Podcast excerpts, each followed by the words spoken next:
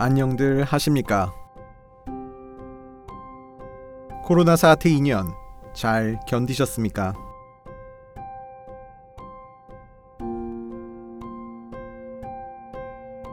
어떤 사람은 버티지 못했습니다. 길어진 재난 속에 일과 건강, 그리고 가족을 잃었습니다.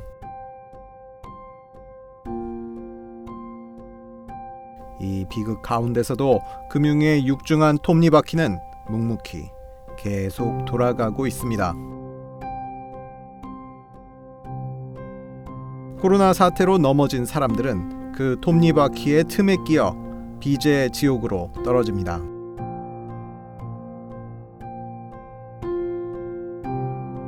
포스트 코로나 시대 우리는 비제 지옥에서 몇 사람을 구할 수 있을까요? 벼랑 끝에 내몰린 채무자들이 겪게 되는 우리 시대 금융의 현실을 들여다봤습니다.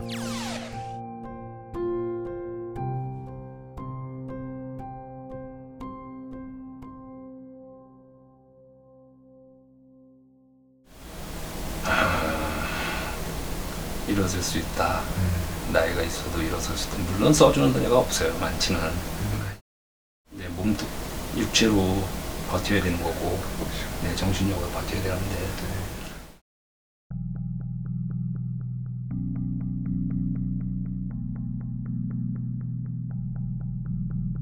반년째 고시원 생활을 하고 있는 56살 심태섭 씨. 1년 전만 해도 직원 3명을 둔 숯불갈비집 사장이었습니다. 방송에 나가 코로나 사태를 이겨내자고 사람들을 독려하기도 했습니다. 저희들 입장도 빨리 3단계로 해가지고 그 자- 어, 코로나 19에 그 뿌리를 뽑아야 되는 거 아니냐. 기약 없이 길어진 재난의 시간이 희망을 무너뜨렸습니다.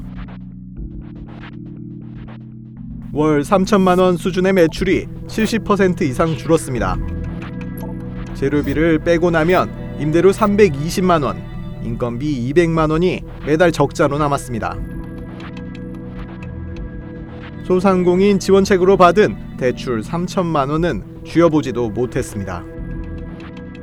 그 전에 돈 빚진 거 갚아버리니까 또 남는 게 없더라고. 이게 안 되네. 이게 안 되다 보니까 방법이 없더라고요. 나중에는 결국 뭐 직원하고 같이 대낮부터 술 먹고 지난 5월 가게 문을 닫고 고시원에 들어왔습니다. 남은 건 은행빚 1억 2천만 원. 폐업을 하자 생각지도 못한 일이 벌어졌습니다. 정부 시책에 따라 자영업자 대출금 상환을 유예해주던 은행들이 이제는 자영업자가 아니니 대출금을 갚으라고 한 겁니다. 대출 원리금 상환 날짜는 매달 돌아왔습니다. 어떻게든 빚을 갚기 위해 배달 오토바이를 몰아봤지만 곧 무릎을 다쳤고 연체가 생기기 시작했습니다. 이자를 연체를 했거든요.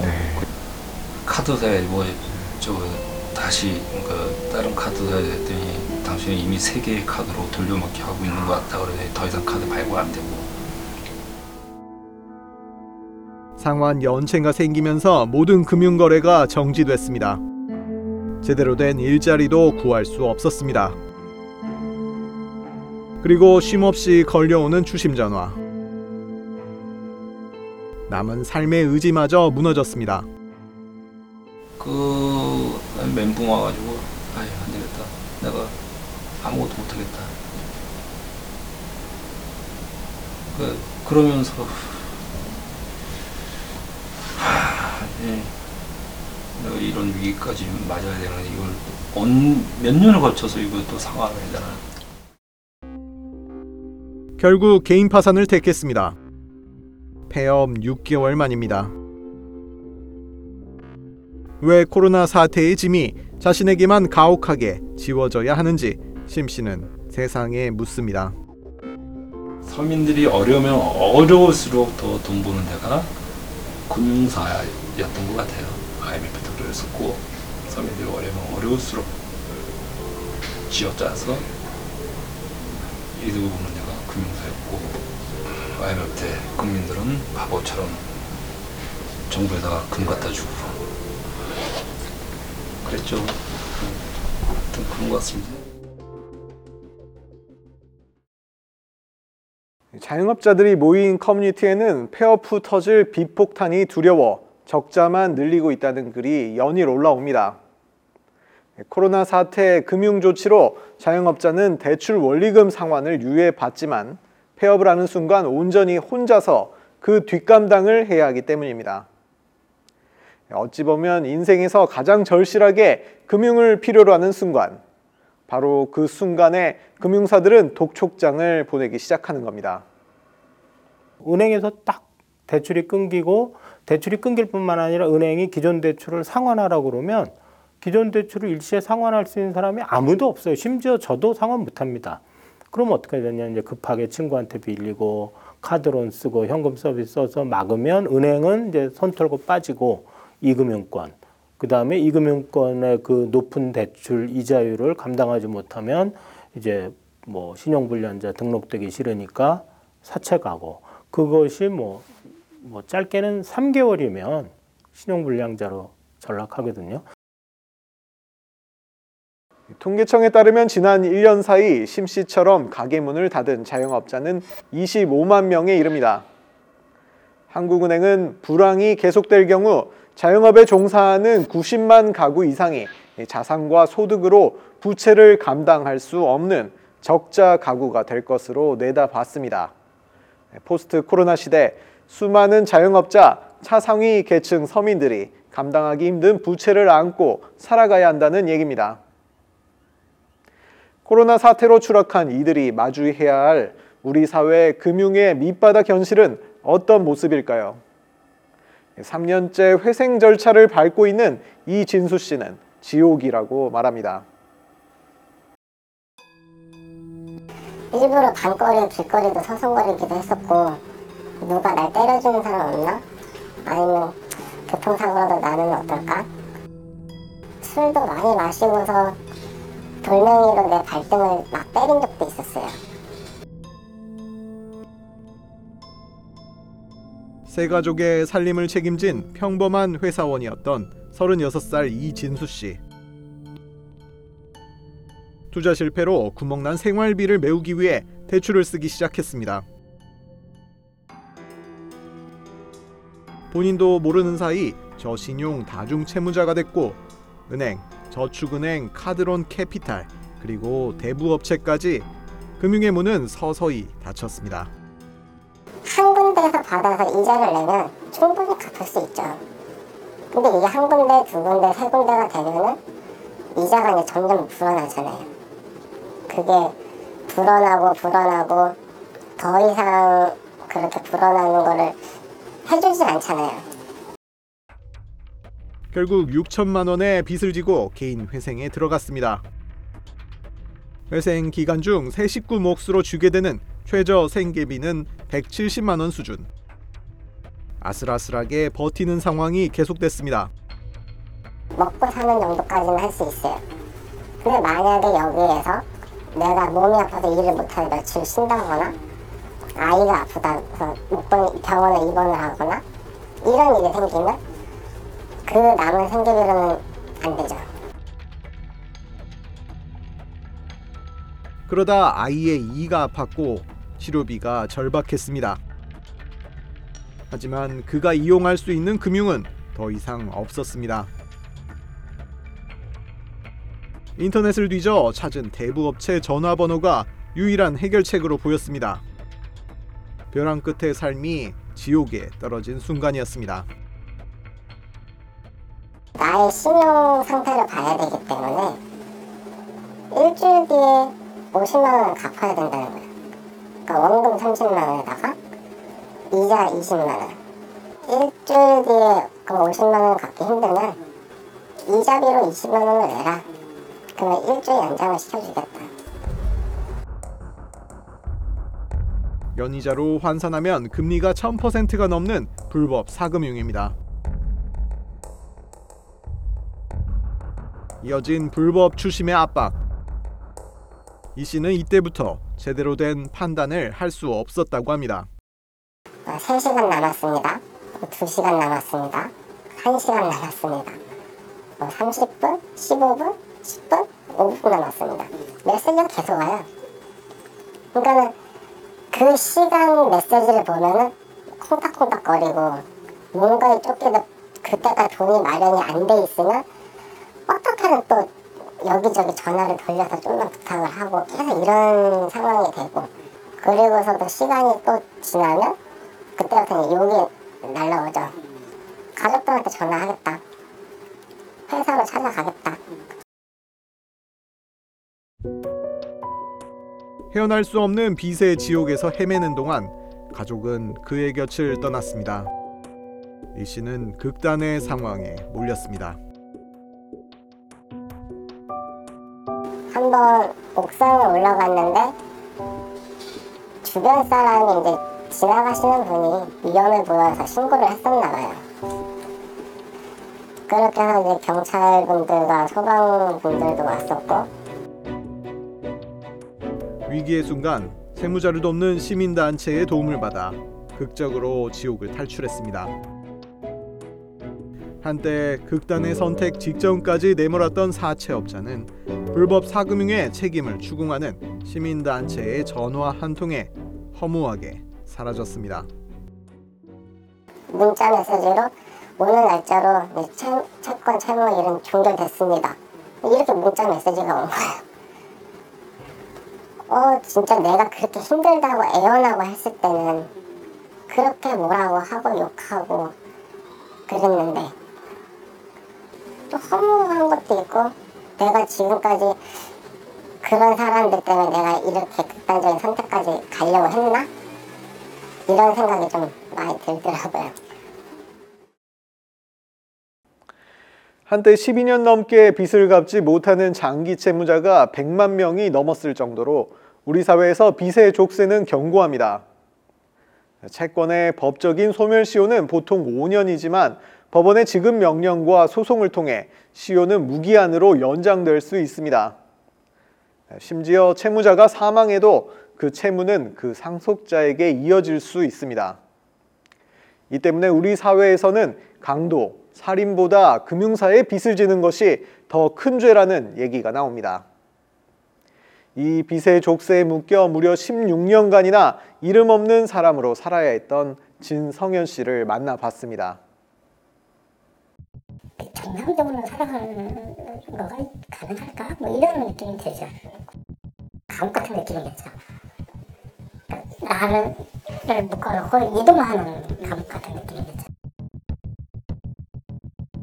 54살 진성현 씨는 2000년대 초반 연매출 80억 원 규모의 사업체를 이끄는 30대 사업가였습니다. 사업이 기울면서 연체가 생기자 빚은 연체 이자로 인해 눈덩이처럼 불었습니다. 사업을 청산하고 개인 집과 재산을 경매에 붙였지만 빚을 다 갚을 수 없었습니다. 2005년부터 그는 이름 대신 신용 불량자의 딱지를 달고 살았습니다. 제가 이, 제 이름이나 중등록으로 할수 있는 일은 일체 없어지죠. 뭐 사업을 하고 싶어도 할 수도 없고 이름으로. 그다음에 제가 근로자로 일을 하려도 정상적인 방법으로는 없죠. 그, 그러다 보니까 이제 그게 악순환으로 좀 더 피폐해질 수가 있겠더라고요. 끊임없이 걸려오는 채권 추심 전화보다도 힘든 건 대체 이 빚의 족쇄를 언제 어떻게 풀 수 있는 것인지 알 수 없었다는 겁니다. 심지어 자신의 채권을 누가 가지고 있는지도 알 수 없었습니다. 보통 금융회사들은 진 씨의 경우처럼 연체가 발생한 채권을 헐값에 채권 추심업체에 넘기는데 이런 일이 몇 번 반복되고 나면 정작 채무자는 자신에 대한 채권이 누구 손에 들어가 있는지조차 모르는 경우가 많습니다. 언제 어디서 추심이 들어올지 모른다는 불안감에 항상 가방에 채무 관련 서류를 넣어 다녔다고 합니다. 등기관리증 뭐 이런 것들 가지고 있었거든요. 이거를 내가 어떻게든지 처리를 하기는 해야 되니까. 근데 이제 다른 데다 두거나 이러면 잊어버리거나 뭐 까먹을 수 있으니까. 쉼없이 몸부림쳤지만 빚의 족쇄는 끊어질 줄 몰랐습니다. 어렵게 돈을 마련해 신청한 파산은 법원에서 기각됐고 정부기관인 신용회복위원회는 행방조차 알 수 없는 장기 채권에 대해선 마땅한 해결책을 내놓지 못했습니다. 신용회복위원회를 찾아가서 상담을 했는데 거기 계신 분을 뭐라 하는 게 아니라 답이 없어요. 그 뭐랄까 요식행위적인 걸 상담으로 뭐 그 어떻게 하라는 거에 대한 그 매뉴얼적인 답변조차도 없는 것 같아요. 결국 지난 5월 시민단체의 안내를 받아 직접 자신의 채권을 찾아 나섰습니다. 채권은 네 차례나 매각돼 있었고 허무하게도 채권의 소멸시효는 이미 10여 년 전에 완성된 상태였습니다. 그게 있는 거 확인하고 이거는 시효가 완성된 것 같은데 출신 행위는 앞으로 없고 제가 앞으로보다 없는 거가 맞는 것 같다.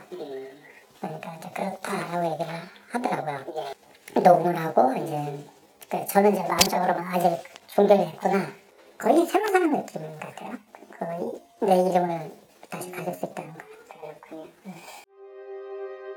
진 씨는 늘 짊어지고 다니던 추심 서류를 찢어버리고 새 은행 계좌를 만들었습니다. 국가나 사회의 도움을 받지 못한 채 빚의 족쇄를 달고 산 16년. 30대 청년은 이제 중년의 나이가 됐습니다. 이 상태에서는 상황 자체도 불가하거든요. 근데 이 사람들을 그렇게 옥죄어서 그거를 그러니까 혹시나 더 뭐라 해야 되지 법적으로 악용될 상 태로 내모는 거가 더 안 좋은 거죠. 이 사람들이 힘든 상황으로 그나마 지금도 아마 숨지게 살고 있을 거예요. 포스트 코로나 시대는 오래된 미래입니다. IMF 사태와 카드 사태, 세계 금융 위기와 같은 거시경제 위기가 발생할 때마다 성실하게 삶을 읽어오던 사람들이 떠밀리듯 빚의 수렁에 빠졌습니다. 우리 사회는 빚의 수렁에 빠진 그들 중 대부분을 다시 정상적인 삶으로 건져 올리지 못했습니다. 전문가들은 금융기회가 나서 안전망이 되지 않으면 이번에도 비극은 반복될 수밖에 없다고 경고합니다. 지금 IF 때 그 연체자가 되신 분들이 지금 50대, 60대예요. 지금의 청년들이 그분들의 삶을 똑같이 안 살았으면 좋겠는 거예요. 그렇다 그러면 지금의 이제 우리 기관이나 이런 정부에서도 생각해야 될 게 지금 청년들이 지금 그들의 빚을 어떻게 정리해야 되는지를 방법을 가르쳐 주고 정리하고 나서 어떤 삶을 살아야 되는지를 같이 고민할 수 있는 국내 4대 금융지주사는 올 3분기까지 총 12조 2천억 원 당기 순이익을 기록했습니다. 전년 대비 34.5%나 증가했습니다. 금리 인상의 수혜 속에 내년에도 사상 최고 실적을 연일 갈아치울 것으로 전망됩니다. 사회 전체가 코로나19라는 재난을 맞았는데 누군가는 그 책임을 오롯이 짊어진 채 빚의 지옥에 빠지고 그들을 고객이라고 부르는 금융회사들은 사상 최고의 호황을 누리는 상황. 이 불공정을 해결할 수 있는 방법은 명확합니다. 코로나 사태의 선량한 피해자가 계속 경제 활동을 해 나갈 수 있도록 금융회사도 손해를 분담하는 겁니다. 원금 일부에 대한 탕감과 상환 조건에 대한 조정이 있어야 이들은 살아날 수 있습니다. 게다가 채무자들은 이미 금융사에 그만한 보험료를 냈습니다. 은행은 또 자체적으로도 신용 평가를 해요. 그냥 평가만 하는 게 아니라 거기에 따라서 신용의 가격을 달리 매깁니다. 당신은 신용도가 낮고 즉 이제 부도의 위험성이 있기 때문에 연체나 부도나 원금을 안 갚거나 이자를 안 갚을 위험이 있기 때문에 내가 평소에 받아들이는 이자를 더 높여 받겠다. 이렇게 가상금리를 매기거든요. 그 가상금리의 경제적 기능이 뭐냐, 경제적 역할이 뭐냐. 금리가 높아서 가상금리가 높아지느냐? 그게 아니라 그거는 일종의 보험료예요. 얘네 보니까 못 갚는다. 그러면 뭐 70%를 까주건 30%를 까주건 50%를 까주건 하고 그리고 이 사람들이 이제 다시 영업을 시작해서 일단 뭐 친구한테 빚진 거 갚고 딸내미 이빨 뭐 치과 가서 고치고 하고 나서 네 빚 갚으려면 그것도 몇 년의 유예 기간이 필요하다. 어, 중동 건설 갔다가 망가진 저 어, 건설사 뭐 10년 거치 뭐 20년 상환 뭐 이런 거 얼마든지 받거든요. 왜 개인한테 그거 못 해요? 그러니까 원금 까고 거치 후 상환 이런 정책이 있어야 진짜로 그 사람들이 살아날 수 있다.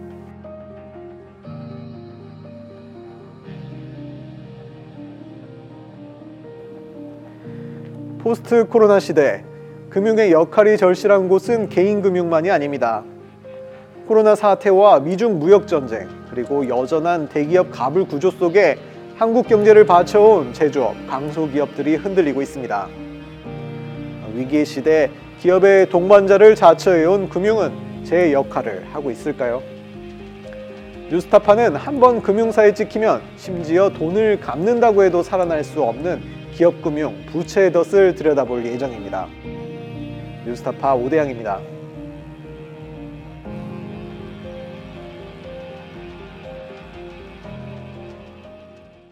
내 목숨을 걸어서라도 지키려고 하는 것은 국가가 아니야. 어, 분명히 소위 애국 이런 것이 아니야. 진실이야.